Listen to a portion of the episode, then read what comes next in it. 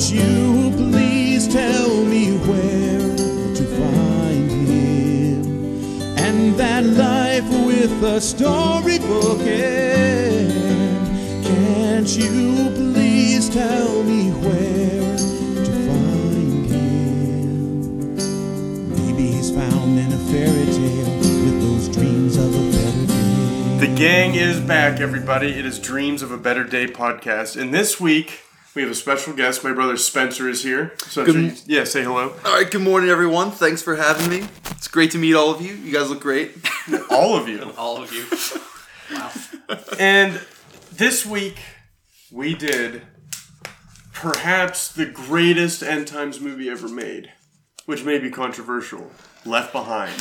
It came out in the year 2000, and it stars friend of the podcast, Kirk Cameron. One time friend of the podcast. One t- yeah, we had a bit of a falling out. But uh, I don't know. I've seen this movie probably like six times. When I was in school, I've said before, I went to a little Christian school, and we watched this, I think, every year in Bible class. Every single year, this movie came up, whether it was to fill time at the end of the year or in conjunction with the End Times unit, which pretty much every Bible teacher always, even if we were doing the Old Testament, they would throw in an End Times unit for kicks, I guess. I think it's important to note this is the movie was based on the first of a series of books Yeah. that I think came out late '90s, early. Two, uh, Yeah, Yeah, the movie came out in 2000. Okay. So the books were probably late 90s. Sure. Maybe mid 90s. Were they done writing the books when the first movie mm, came out? No, I don't okay. think so. Okay. I don't think so. Are they done writing them? Well, I have no idea. I have no idea about they're done with the Okay, all right. tribulation period, but then they did write like the prequels about like what happened That's before true, the rapture. yeah. So maybe they're writing more. I don't know. Right. I, I remember I, I read all of these books. It would have been when I was in middle school, like 2003 to 2006. And then I remember going back and reading the kids' version and the prequel as well. And then when I was watching this movie, I hadn't really been exposed to this story since then. So I remember thinking, oh, there's some. There's some thing, some character traits that I recognized that were developing in the prequel. I could, I could see it come like come to life. I guess Heaven is for Real could be considered a sequel to the Rapture part of Left Behind, right? You could, if you could interpret it that way, because they're all in heaven, I right? guess. I've never seen Heaven is for real. So I Me either. We maybe should do it. Yeah. So we, I've read a couple of the, the books. I think I read up to the Mark, which I think was like the eighth book, and then I stopped reading them. And then like years later, I came back after I had been out of like the dispensational, you know, rapture end time stuff, and just read like a couple pages of the last one because I wanted to see how it ended. Yeah. Is the mark in these movies are like a credit card, Um, like it was in in Thief the, of the Night? books i don't know if the movies ever got to it but in the books it was like a like a number that was like tattooed on you Uh, so okay. pretty much standard just like uh, thief in the night Yeah. except it wasn't binary Oh, right. i think the number in the books was 216 That's right. six, Six times, times six six times six. yeah. Exactly.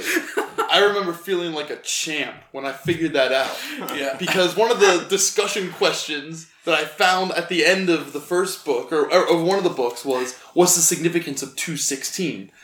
And I remember in a math class, somewhere around that time, I remember six, we were learning about cubes and like the exponential property of time, the third power. And six times six times six was 216, and I understood, like, so I made that my instant messenger screen name. I tagged 216 to the end. I Was thought- it really? Yeah, it was PK Bemper 216. That's the origin of it. Is Nikolai Carpathia's favorite number and Left Behind. Yeah, so so the the plot of the movie is um, you know basically the same as Thief in the Night. Uh, Yeah, Kirk Cameron plays uh, a Buck news Williams. Buck Williams, who's a news reporter. I gotta say, Kirk Cameron does not give off like the reporter vibe. No, he he doesn't. doesn't. He is not Walter Cronkite. No. Yeah. And so this reporter is in Israel Yeah. because this guy. What was the guy's name? Uh, Chaim Rosen, Chaim- Rosenzweig. Rosen- Yeah, right. Okay. I wanted to say Rosenberg, but that's not right. So Chaim Heisenberg. Chaim makes he's figured out how to grow crops in hostile and Yeah. like inhospitable environments. Which, interestingly enough, uh, in the Omega Code, that's the same thing that happens. Somebody figures out Oh, yeah. how to grow crops in like and Omega Code that came out in like 2003, right? So it was after. oh, probably it was probably Okay. inspired by They're Left Behind. just ripping it off. Yeah, inspired by. Yeah. So while Buck Williams, or pardon, Buck Williams sounds pardon like me, Kirk Cameron is talking to this uh, guy in the field about these crops. Thousands of planes Yeah. converge upon Israel. I guess it's it's like Russia. It's Iraq, I think. Okay, it's, or is it everybody, or is it It's just one right. country? I think it's. I think it's sort of a replay of like the the the, the conflict Israel had, like the Six Day War or Oh, something, yeah, where yeah. like Egypt and Syria and Russia from the north, everyone converges on Israel. Okay. And so all these planes converge. They start. Uh, they drop some bombs, right? Mm-hmm. And then so they run for cover. Kirk Cameron and the farm. Man, what is the guy's name? Chaim. Yeah, Yeah, they run for cover, but then during the attack, the planes just start exploding in the sky, mm-hmm. right? And that's just divine intervention. Is that mm-hmm. what? Yeah. Mm-hmm. Okay. Yeah. And that sets off the sort of the plot for the rest of the movie, and then it cuts to Rayford, the pilot. Right? Did I miss anything? I missed a lot when I was watching this. I've seen it so many times, and I still. I think the next scene is on the airplane. A big part of the movie is how these oh, random no, no, no, no, people's no. paths converge. Yeah, it's not on the airplane. It's at their house because he Oh, has yeah. to leave for the for the flight. Oh, he gets a surprise. He well, not he gets a he has to rush out because he has to fly from New York to London, mm-hmm. and so but his family doesn't want him to go because he's going to miss his son's birthday party. But he gets on the plane. Buck Williams is on the plane as well, yeah. And then on the flight, people start to disappear. Yeah. like so the rapture is happening, and so I. I don't even remember how many people on the plane disappear. Is it like ten bunch of percent, people. or is it more than that? I think it's a bunch of people. Okay. Yeah. I don't- Yeah, bunch of it least a disappear. third, I think. Yeah, It's a big so chunk. like the their clothes are just there, so they wrapped their clothes are just kind of lying on the seats and everywhere, and people are concerned because they sort of like wake up and they see their significant other's clothes just lying on the, the seat. The book talks about how there's like tooth fillings and hearing aids and like Okay. every like non-organic part of them remains on the chair. Yeah. Okay. And then, but they disappear. You know what I've like always wondered? pacemakers and stuff. I've always wondered. So let's say you're a uh, you're a Christian, okay, and you donate a kidney to your brother who's not a Christian. The rapture happens. Does he lose the kidney that you've donated? I think it depends on his rejection drugs. Like, that's a good question though. Because the kid is the kidney The like sanctified kidney. yeah. I've always wondered that. Anyway, um, so the rapture happens. People are disappearing all over the place. Chaos. Um, From what this movie, I f- was did the chaos seem a little underwhelming? So like if people are disappearing, I feel like the world would just shut down. So I think there's a high enough percentage of Christians that work in every conceivable field mm-hmm. that if that were to happen, I it seems like the chaos would be even Well- on a more massive scale because mm-hmm. I don't know the the movie focused on like The some airport planes kind of. Yeah, okay, so yeah, I guess it did. there was that car crash, like build up on the highway. Um, chaos kind of went on the airplane. So I think they showed that, but the thing we didn't get like a global scale of what was happening. Which it was the same thing in the Thief in the Night, where it was less like this small midwestern town. You're right, yeah. So you couldn't really tell what was happening globally. I would expect more violence though. Yeah, The right. movie didn't really show like people taking guns out and walking down the street in gangs, but I would kind of expect something like that. In the books, didn't uh, like war break out almost immediately after the rapture? I, I think so. Yeah, it was. That's what I was thinking as Yeah. well. Oh, another character we meet early on is a pastor of a church, and the pastor didn't truly believe. Yeah. so Yeah. he has this mo- this moment with God in the empty church in front of the altar, and he he realizes his mistake and cries out to God. and that's when the pilot uh, is also coming to the church, kind of Right. looking for his wife and kid, trying to figure out where they went, and he runs into the pastor, and so Rayford becomes a Christian after this pastor, who was not a believer before the rapture, also converts. There's a lot of conversion scenes in this movie. There are. There are. It's almost. They, I felt I, they lost their value because there's so many of them. Just conversions at every turn. It's like an assembly line. Yeah, right, It yeah. feels like And every this is- character enters and then It's a lot Henry Ford. This is this is early Kirk Cameron, and you can tell that because he hasn't perfected the conversion scene yet. That, yeah, right. If you watch Fireproof, yeah, uh, he- that's when he's got the Yeah, conversion scene point. down. hmm But in this one, it was kind of I thought it was weak. yeah, yeah, yeah. There was definitely weakness to it. Anyway, we're skipping far ahead. So the the I guess there's not a whole lot to talk about. There's a couple of subplots. There's like there's this conspiracy theory side plot that's kind of running alongside, which is that's where Buck Williams is in. Then there's the pilot and his daughter who are dealing with their um, his wife and his son, her brother, disappearing. And then there's the other lady who works for the airplane, uh, Hattie Durham. She's kind of got a side plot for as well. And then you meet this guy who works. He's is he in charge of the UN? Yeah, some big cheese. I can't remember what his title So is. Nikolai Carpathia is kind of on the rise, Yeah, and you can tell by the name that he's a bad guy. yeah, yeah.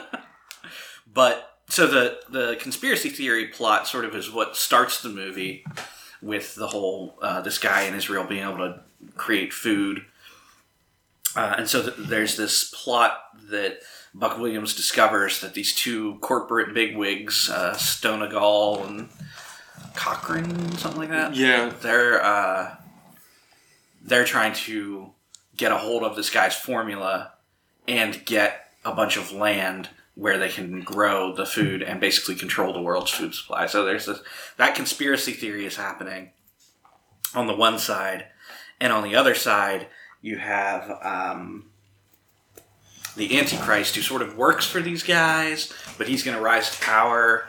Uh, it's sort of a convoluted plot, but the real stories are Buck Williams and uh, Rayford and his family.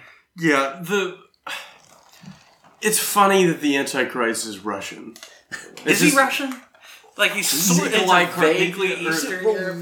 Romanian? Oh, maybe it is I think Romanian. Maybe it's Romanian. Yeah, But uh, but he has think- a distinctive Russian accent. I yeah, think. yeah. I, we've talked about My this name is before. Nikolai Carpathia. Yeah, yeah. we've talked about how he. There's a uh, like. I, was the Antichrist depicted in Thief of the Night at all, or it, was it? a No, I don't think guy? he was because there was that old guy, but he wasn't the Antichrist. Right, he was just kind of a spokesperson or something. But and then they talked about the Antichrist. I, they called him brother something or something Yeah. like that. But Yeah. I don't think they ever depicted him. But th- he's like from Eastern Europe, Mhm. which is funny because one interpretation of like the Antichrist is that he comes from the East. Then Americans always interpret that as oh, east of us. They're Sure, from the, yeah. the Eastern Bloc. That's where the Antichrist is coming from. But it's like in Israel, where like more or less where the book of Revelation was written, East could mean any number of things, mm-hmm. and so I just think it's funny that it's Russian and it's like Well, you got to remember, late '90s, the Russians are the big bad guys Yeah. at this point. yeah, but the Cold War's over in 2000. It Yeah, but there's still that. I mean, okay, so the books aren't written in 2000. You gotta. yeah, I guess. I, I it seems like a lot of this end times interpretation stuff is just all on like the heels of the Cold War. Yeah, and we talked about that Yeah. in the Night. Um, so it'll be interesting to see how that, ch- like, if all of these end times things continue, which I think they're kind of dying out at this point. It seems like a If they continue, it'll be interesting to see who the next big like antichrist figure is. Uh, is it going to be Muslim? Uh, that's I feel like that's probably the next. right. Yeah. sort of edgy interpretation of. To be honest, I, even the like the character of the Antichrist seems to me to be a little bit of a dubious interpretation of Revelation. Anyway, I mean, I, I don't remember a passage that's like a handsome guy is going to rise to political power. Well, there's Like- the antichrist isn't even in the book of Revelation. Right? It's Yeah. exactly. It's really kind of a very pop culture interpretation Yeah. of Oh yeah. A very vague Yeah. and metaphorical text. People thought Obama was the anti. I remember we were in school. People thought Obama was going to be the Antichrist. I think some I people thought that. Reagan was Yeah, too. Reagan. His was. name has six letters, like his first, Yeah. middle, and last name of six letters each. Yeah, Uh, and uh, Boris Yeltsin was supposed to be the Antichrist, and who was the other guy? Um, the guy that Reagan was Gorbachev. Gorbachev. He was supposed to be the Antichrist. Uh, every every world leader has been the Antichrist at one point or Yeah. another. I'm sure someone out there thinks Donald Trump is the Antichrist. I, I'm certain. Yeah, Of that. no doubt. So, yeah, back to the movie. It's hard to talk about this movie because we since we've already done Thief in the Night. Like the story beats are all like kind of the same. You know, conspiracy theory about uh, taking over the world. This world. one doesn't have that '70s charm. Though. It doesn't. Yeah, Sure, that's the unfortunate thing about it. Yeah, But it is like this movie. We talked about this uh, a little bit before we were recording. Uh, this is kind of like a Tom Clancy novel, but with religious themes. Uh, so you've got conspiracies. Buck Williams investigating this information about these plots of land and who's going to try and take over the world, and then I never understood this part of it. On the videos he has about like the ten um, plots of land yeah. and the rebuilding of the temple and the there's something else. There's Bible chapters like on the video and he thinks they're code or something. Who put those there? Was it like the bad guys who were developing these plans were like, and here's the Bible verse about what we're about to do? Or was it the guy in vet like his friend Dirk who was That is weird. It's like it? their whole plot is based on a book that was written two thousand years ago. They're just like f- like filling in literally in the plot that's already been written. yeah, literally Like, in the Aware, books of being aware of it. Yeah, in the books, in the Left Behind books, at one point the Antichrist takes out a Bible and he's just like, "All right, we're gonna just follow this Yeah, right. script Yeah. now." And I think they were like, "This is the only way we can get him to do these actions because Yeah. there's no reason he would follow the, these actions without just like looking up the Book of Revelation as his manual." And then the ten plots of land is that like the ten headed? Yeah, yeah. So in the Book T-Rex of or the Daniel, lion or there's whatever. um, ten little horns. Oh, the horns. who are like rulers. Um, it, I don't, you know, this isn't a theology podcast, but it, you know, it's based on a complete misunderstanding of those passages. But we don't need to get into that today. Uh, yeah. So, I guess, how do we want to approach talking about the movie? I don't know. It's a tough one. We could talk about like, I think probably keep the maybe the plot overview as light as possible yeah. because I I don't know. maybe we could like talk about the various different characters. So like Rayford, he cheats on his wife before the movie. It seems like, and um, with this Hattie girl who's a, a stewardess on the plane. Are you allowed to call them stewardesses? I think that's what they would call themselves. Okay. yeah. Yeah. Okay. Cabin crew. cabin crew. Um, so they sort of have this thing. You can tell there's tension between them.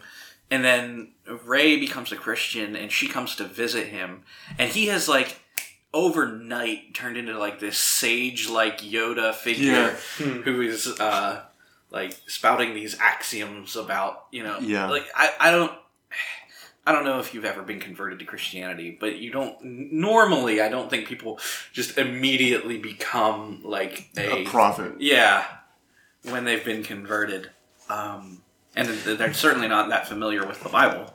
I think for Ray's character, it's uh, the prequel actually helped me understand this oh really Oh my well. gosh. because as in college, he he was going to be a pilot. He joined ROTC, and then he would take the military route to become a pilot. And while in ROTC, he met this very attractive, like cheerleader sorority girl type, and they're dating. And he's with her for like generally superficial reasons, like just mm-hmm. sexual and physical reasons. And he meets his his now wife, okay, and she's like rock solid and not like the flashy attractiveness of the cheerleader. She's just more like just a simple and like deeply inner beautiful woman. And so he's kind of has a foot in both camps. And and then his wife was like, "This is enough. You have to break up with that girl, and then you can go out with me, but for six months you can't touch me at all. You can shake my hand, that's all. Like I want to know that you love me. So he does this. He goes to this sorority girl's house, and all of her friends, all of her friends, like throwing things at him, and he leaves.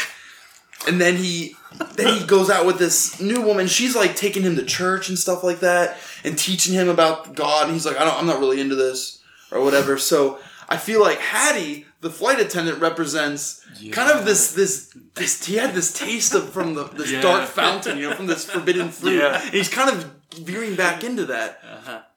And I think once the rapture happens, I think part of him is like, like my wife was right the whole time. Like all those things she warned me about, all those things she said, it was absolutely right. So I think it's weird that he does quote the Bible as much as he does, but I think he was listening to it for like thirty That's years, true. That's true. it finally dawned on him. It was like this whole time I had I was like looking at the wrong thing. So Okay. his character has a bit of depth in terms, at least right. in terms of My his- apologies. it's all right. I'll defend Ray all day long. Buck Williams, on the other hand, is Yeah. just two dimensional.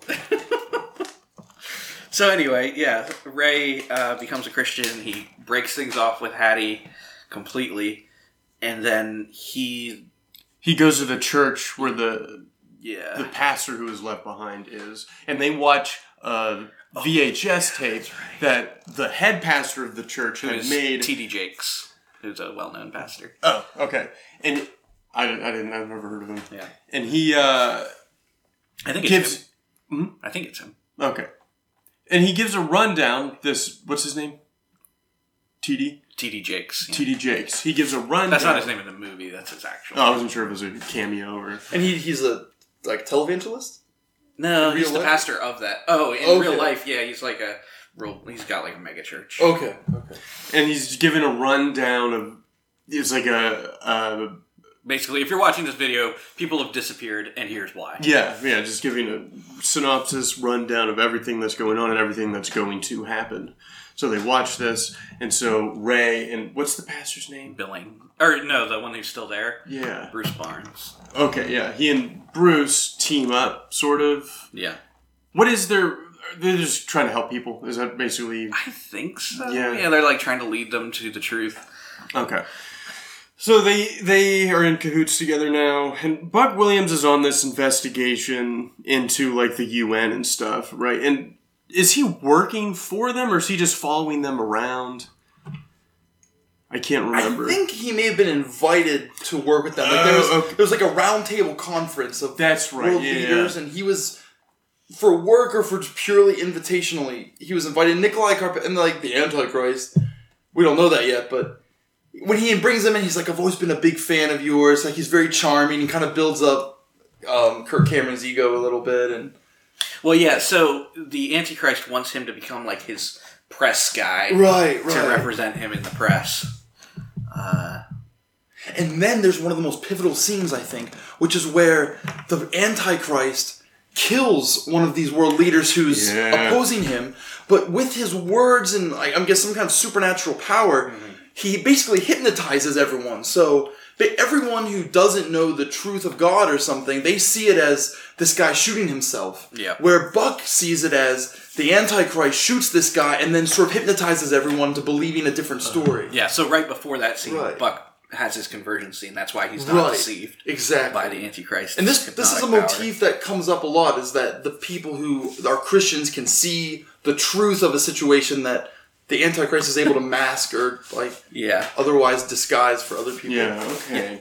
So I think where they got that from is there's a verse in the Bible about you know that the deception in the, the last days is going to be so powerful that it would deceive, and then it says even if it were possible, the elect. So I think they take that and they're like, well, obviously this means that the Antichrist is going to have hypnotic power to fool people into believing things that aren't true, except that it won't work on Christians. Which I don't think that's what the message there is. But uh, it's definitely some kind of hypnosis because at one point he, he like reaches out his hand and the Jewish guy Chaim is like, oh, like something happened, it's Yeah. hurting his head or something like that. So it's definitely like some kind of hypnosis.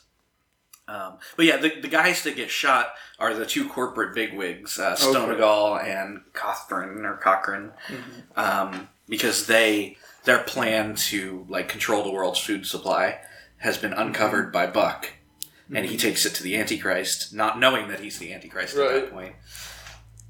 So basically, this is all Buck Williams' fault, if you think about it. Yeah. Okay. Buck Williams directly led to the rise of the Antichrist. Mm-hmm. Does Nikolai know that he is the Antichrist?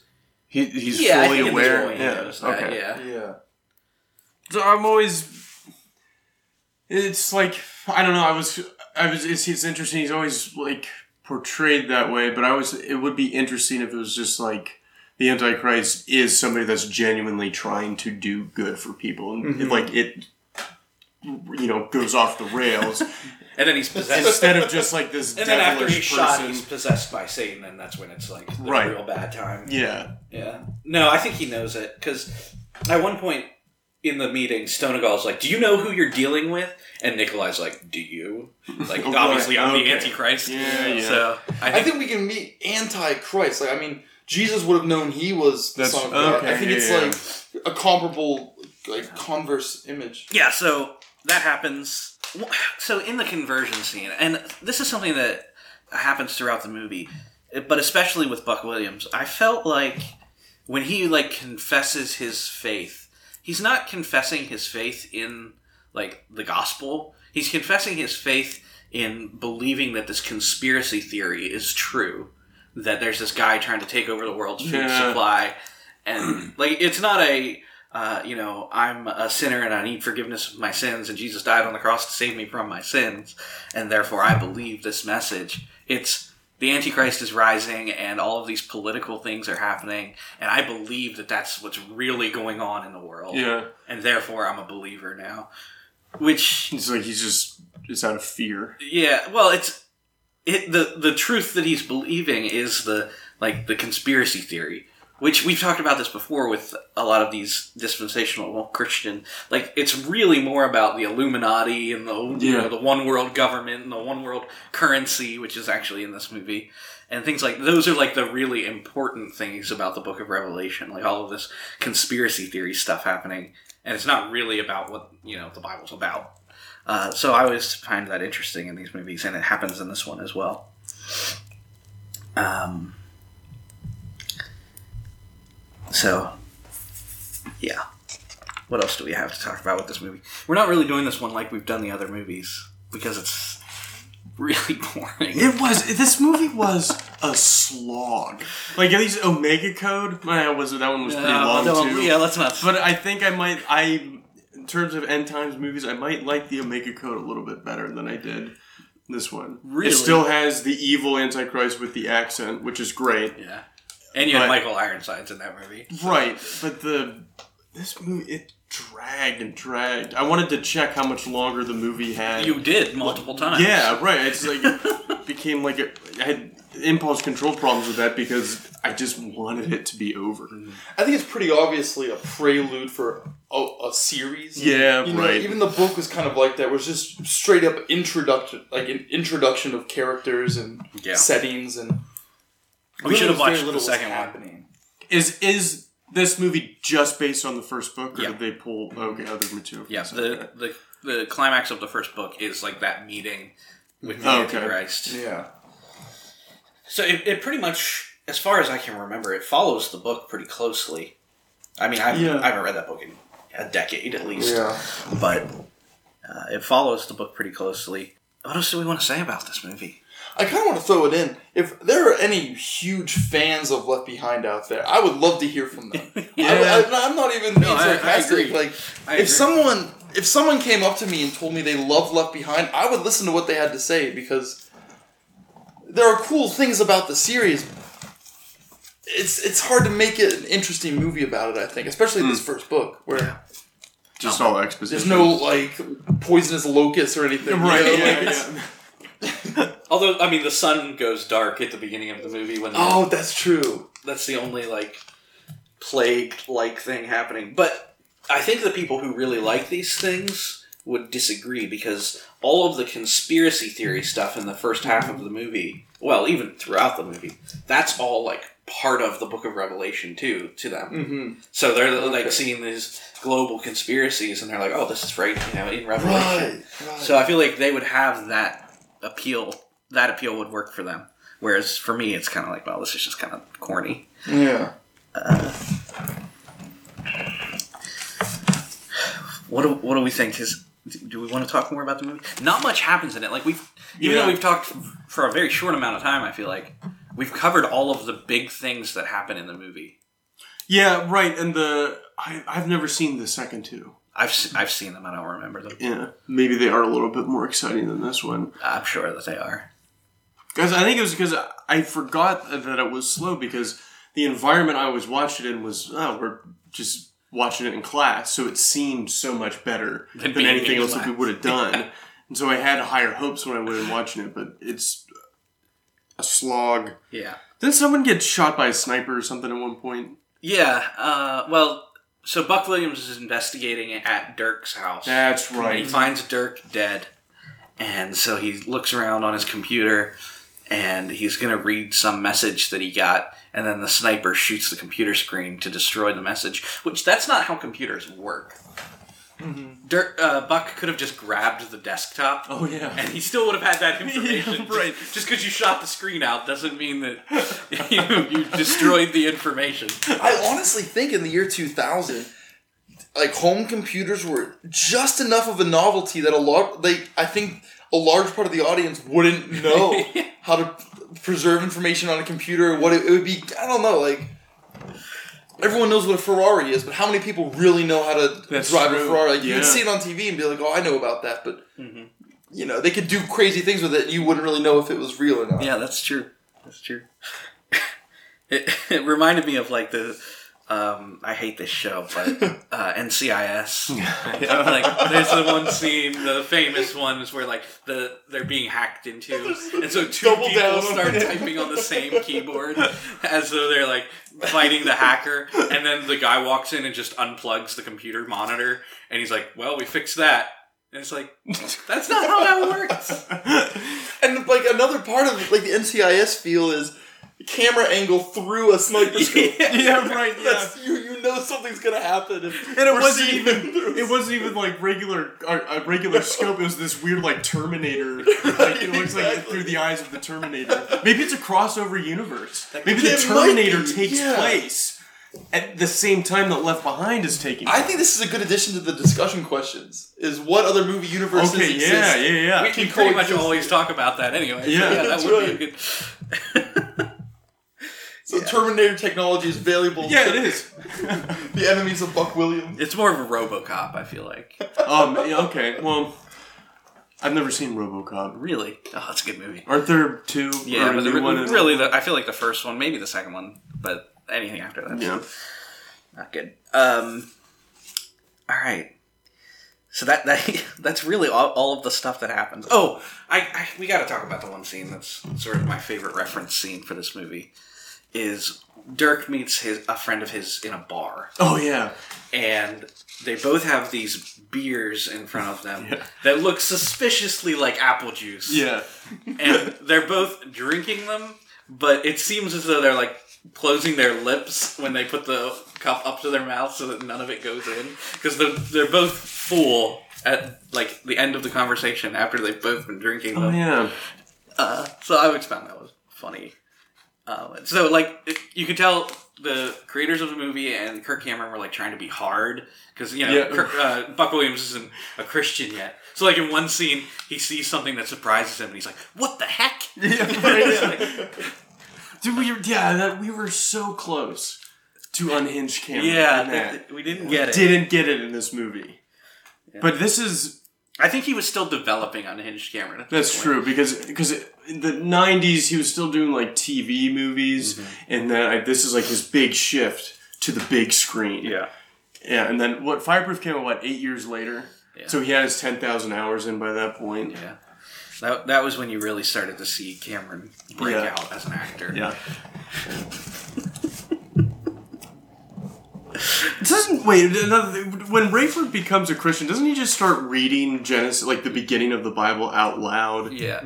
I, I was legitimately expecting him to start reading at the beginning, and then he's like, "Wait a minute, I need to go to the end," because like it's the end right, time. yeah. But that didn't happen. It would have been funny if it had. Uh, but yeah, he just he basically just starts reading from the beginning, and I guess he read the whole thing. I don't know. Maybe he skipped around a little bit. That is true. Uh, I mean, We didn't really talk about his daughter Chloe at all. She doesn't really have that big of a role in the movie. Like- no, not really. She's just kind of like the. It just kind of there to make Rayford's plot more urgent. Yeah, I guess. and she'll she'll play a bigger role later on. Yeah. but in this movie, she didn't really have any. Wait, that's it. Buck goes over to Rayford's house, right? Yeah, Why does he have to crash on the couch? Because- Isn't Rayford's whole family gone at that point? Except for Chloe? well, and he yeah, makes but him. it'd still be kind of weird to like sleep in the bed Yeah, where my, in my son's son's room. disappeared. Oh, last okay, week. alright, alright. Yeah. That- I would. I feel like that's a little. But I think we just learned about Josiah here. It's like the rapture happened, so I was like, "Yo, come on over." Like, Sydney's not here. Come on, boys. It's a king Got an size, extra boys. bed for you. it's been like 18 hours.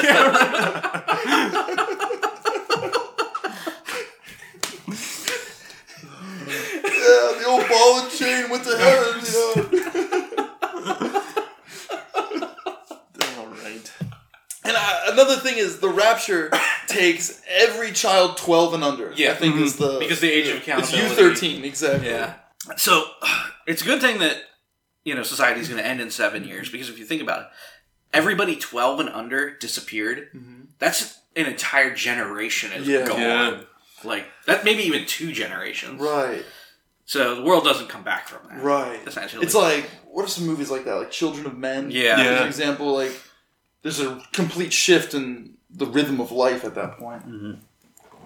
uh, Which is surprising. I, I don't feel like the movie ever had a dialogue about that. About like the uh, all children are gone. Yeah. I don't think there was ever a discussion about what Yeah, that meant. everyone's just concerned about like the, the big conspiracy theory thing. They, they do Yeah. not. Yeah, they never mention. that. yeah. well, the implications of it don't matter because the world's going to end in seven years. Like, so that you don't need to bring it up because it's never going to be a problem.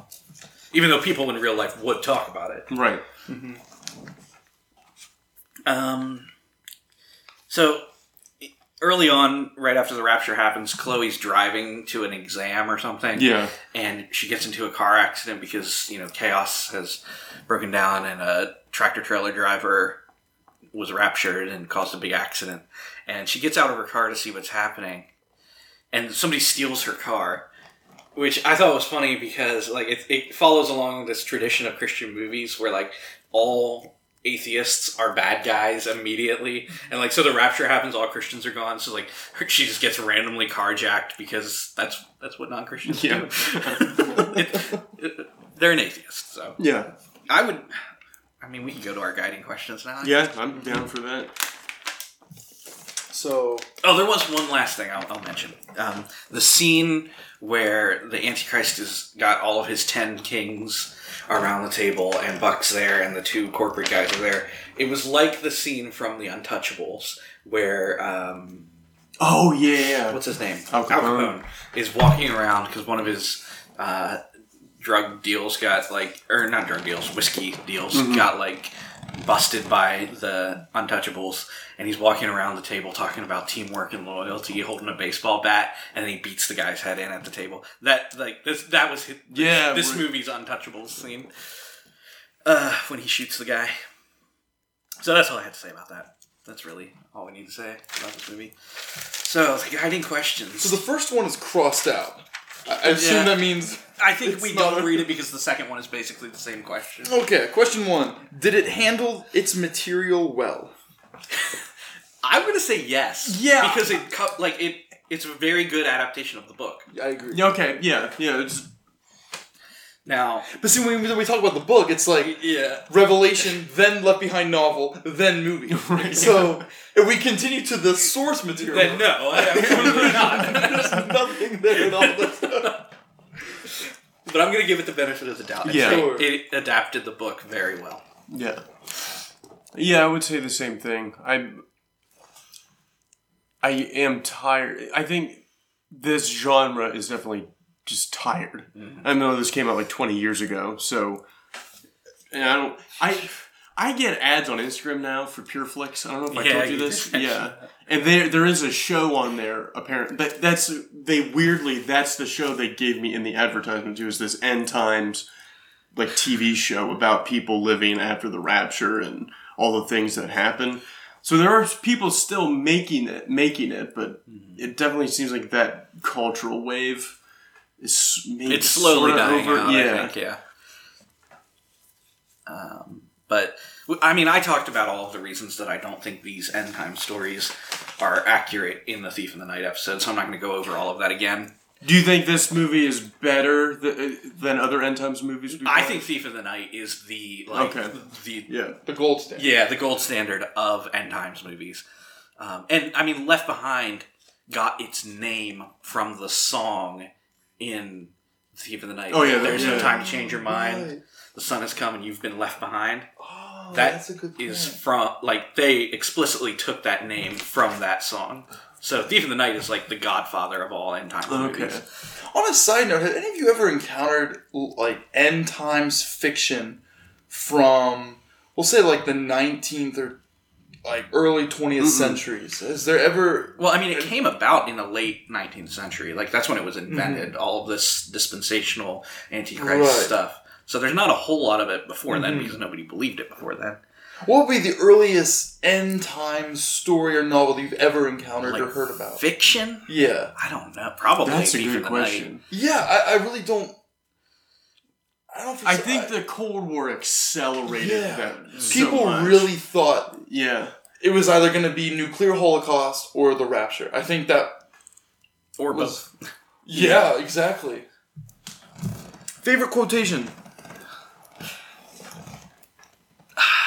There's not a whole lot of good Yeah, I ones. don't have. Let's see. I think it might be uh, Kirk Cameron's "What the heck?" when he sees What the, the heck? conspiracy theory. Yeah. The genesis of Unhinged Cameron. Yeah, Yeah. We see. The, in seed form. Yeah. or he was still a young young pup or a young buck. yeah, a young buck. Young Buck.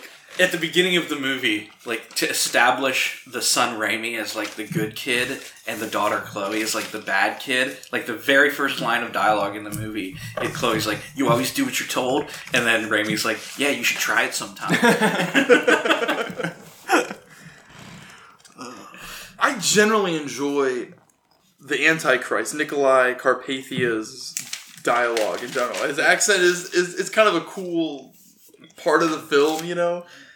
And a lot of what he says is verbatim from the book, I think. Just like these sort of creepy but sort of charismatic hmm. and he might as well have Antichrist on a Yeah, t-shirt, you know? on a t-shirt.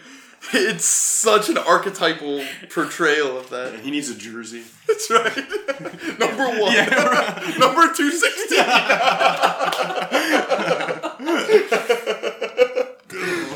It- let's be honest. If he were in Gramps Goes to College, he would be a member of the what was the team name? The Demons. The Demons. Yeah, he would he'd be the all star athlete on the Demons. But yeah, I think he was definitely the highlight, the best performance in the movie. Was Mhm, I Nicolae agree. Yeah, I think that's probably fair. Yeah. It's hard not to play stoic Russian. Right. Yeah. Exactly. Like you can't you can't go wrong really. That's right. Uh, yeah. All right. Uh, next question. yeah.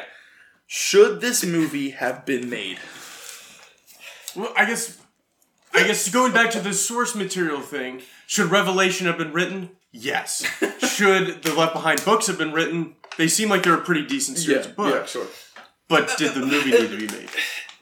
If the Left Behind like the Left Behind books didn't need to be written unless they are purely understood as fiction. Like this isn't a like fictionalized telling of what the Bible talks about. This is just pure fiction. Then yeah, I can see why they would be appealing like sci-fi novels. Great. Yeah. So yeah, okay, fun story. Did the movie need to be made? I mean, I if you're just judging it purely on this is an adaptation of this book, it's not a bad adaptation of the book. Yeah.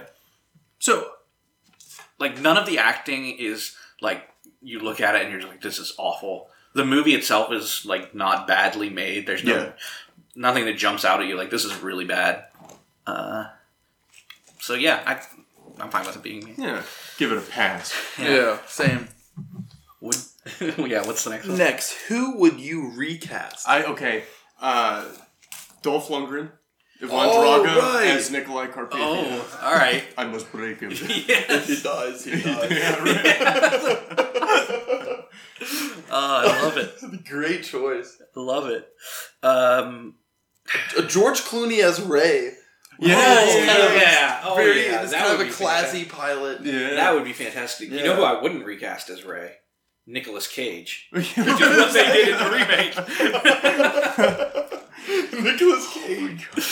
Uh, um, I think you said this during the uh, when we were watching it. Uh, Scarlett Johansson as Hattie. As Hattie, absolutely. I could- that would be yeah. all- I could be that would be just sizzling chemistry. for Yeah. Cameron and Scarlett on the airplane helping the raptured people.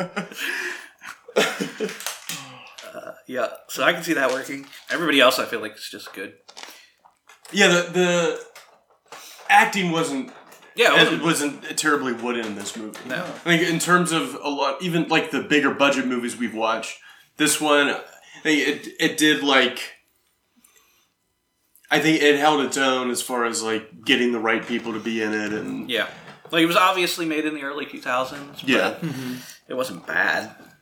And it actually brings up some good questions about how would current cell phone or social media technology play a role in mm-hmm. in a rapture situation. Yeah. You know, because this because the movie was just at the cusp. Of, everyone's got a Nokia phone, but no one's got a camera all the time. Like Yeah. no one's Snapchatting. So I mean- I mean, I think the world would be ready for like a 2020 Left Yeah, Behind. That's true. Like a, a, a reinvention of the story from Exactly. modern technology. Yeah. Anything knock your socks off? Nah, I don't think so. One, because I've seen this movie enough times that none of it's like new to me. Hmm. And two, nothing really mind blowing happens. Yeah. I don't think there was any specific thing that I was like, oh man. Yeah. I mean, Gramps goes to college. It was like It- that- that was every thing. other Even scene. the Omega Code too, and Thief in the Night. There, it was just Yeah. every turn Yeah. there was something you're like, oh wow. Yeah. There's no point during this movie, and this happens regularly, where I just took my notebook and just like threw it across the room. right? Yeah. Uh, I will say Thief of the Night had some very real tension. yeah. And I would not say that about about No. this movie. No. And I, I found it kind of frustrating at times because the whole premise is so insane. Like people disappear, and everyone just kind of seems to go with it. Yeah. You know, and maybe it's because mo- most of the characters are like immediate converts, so they're just like, "Oh, we know what's going on here." But I, I sometimes I struggle to understand the the casualness of the way they would talk to each other. Like, well, everyone's gone, and that's that's that's Yeah. it. Like there doesn't seem to be any grief or anything like that. No. Yeah, it's like the the airplane pilot, not uh, Rayford, but the one that Buck hires, Right. Ken Ritz. He's Yeah. like, well, maybe it was aliens, or you know, like, There's no emotional range in the movie whatsoever, and it's the most catastrophic thing I think that could happen to the world. Is so you can say the thing chunk. that knocked your socks off the most was just how little everybody disappearing knocked off the socks of the people in the movie. Yeah, like they were just like, exactly. okay, that happened. Yeah. the literal socks were left folded on the plane seat. When he- I will say, I uh, I have completely lost my train of thought. Sorry. There's, some- there's something I was gonna say about like the emotional range of some. Oh, oh, what- what I felt is that the movie was made to be watched by people who had read the books.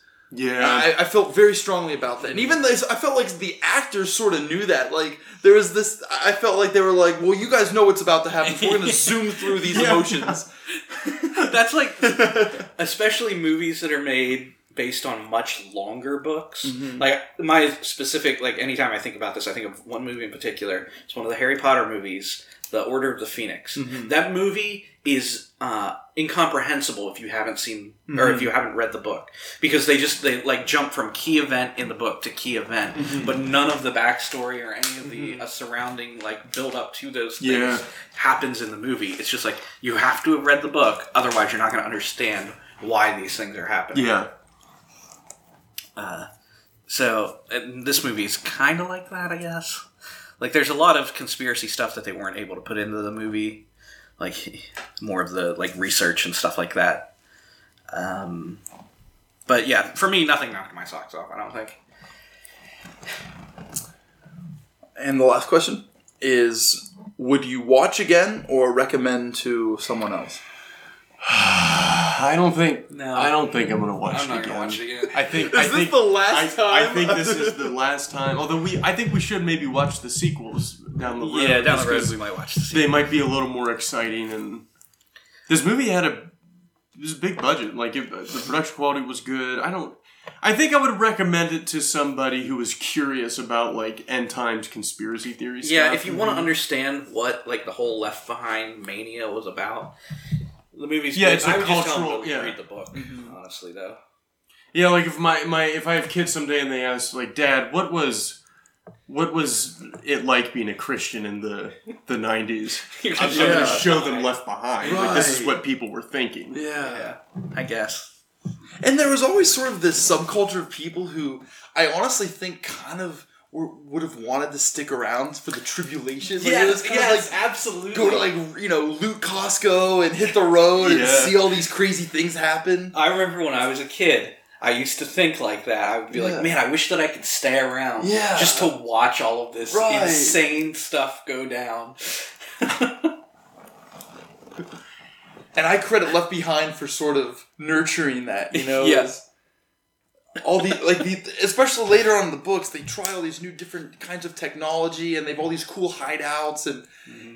it, it reads kind of like a science fiction book you know Yeah. like or sort of like a zombie fiction you know where there's like the, yeah they have like the what are those people called who the preppers like there's there's they meet mm-hmm. prepper characters who have like stacks of MREs and Yeah. Yeah. arsenals of weapons and it just seems so much fun to kind of be waiting for the Yeah. At the point, demon locusts or whatever they're like living in Chicago, which has been bombed by a nuke, but for Mm-hmm. Some reason they're immune to the radiation. Yeah, exactly. And so they're able to hide out there. yeah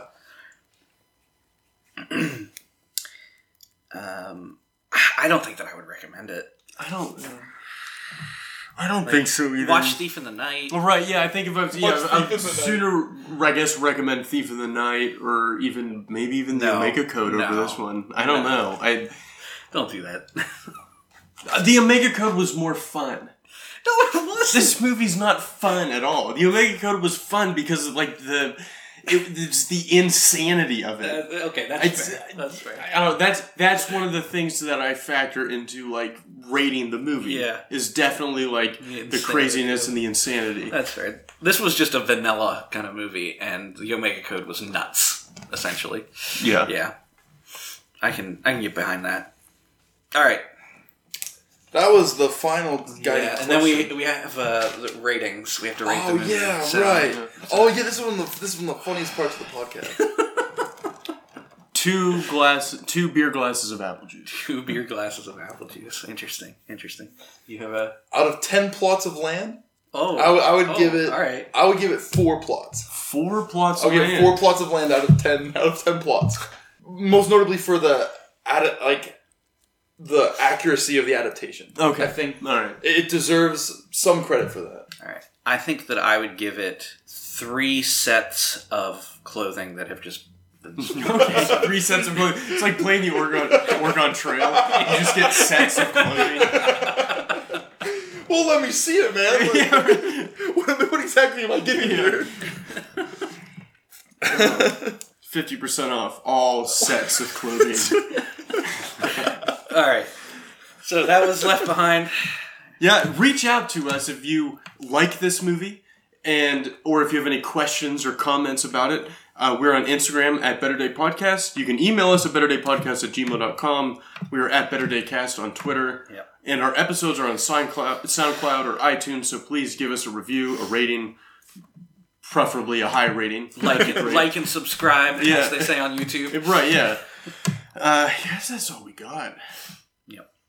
And we also are generally interested in end times, whether it's a conspiracy theory or just the subculture Oh, yeah. of end times preparation. So, any strong opinions or funny stories about that, definitely share them with us. Yeah, tweet out or Oh email yeah. us. So last time we did an end times maybe I think it was Thief in the Night. I asked the question on Twitter: uh, Had you ever had the experience of thinking that the rapture had happened and you missed it? Hmm. Uh, and there were some really funny stories. So if you go look at the Twitter account, some Yeah. people replied to that, and it, it's pretty funny. Um, did you ever have an experience like that?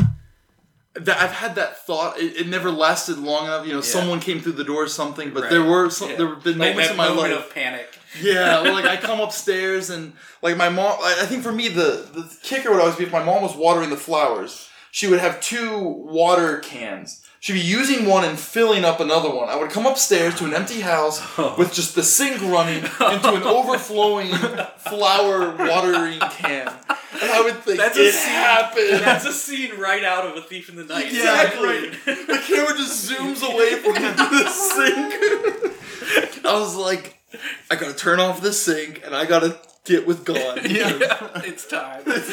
I've got seven years of pain. Uh, great. Yeah, so we definitely need some people to send us recommendations for movies, though. We're not really running out, but, you know, there's a wide range of really bad Christian movies, and we don't want to scrape the bottom of the barrel. So if people have, like, ideas for movies they thought would be fun to hear a review of, please send them to us. Yeah, send out the recommendations. Twitter, email. We've been getting a lot of requests for Fifty Shades of Grey, and There's actually- guys, you need to calm down a little bit. There's there's a book called Fifty Shades of Grace. If they make that into a movie, Oh yeah. Why? Is this a response or is it just kind of a, par- a parallel version? I, I think it Great might, companion piece. I think it might be like a devotional, it's like Oh, okay. fifty days. Ah, that Yeah. makes sense. Yeah. Uh, but it's, That's yeah, why would such you a bad idea. Title? Right. Fifty What a loser. Okay. All right. So I think that's all we've got. Yeah. Thank you for listening. So long, folks. See you next time.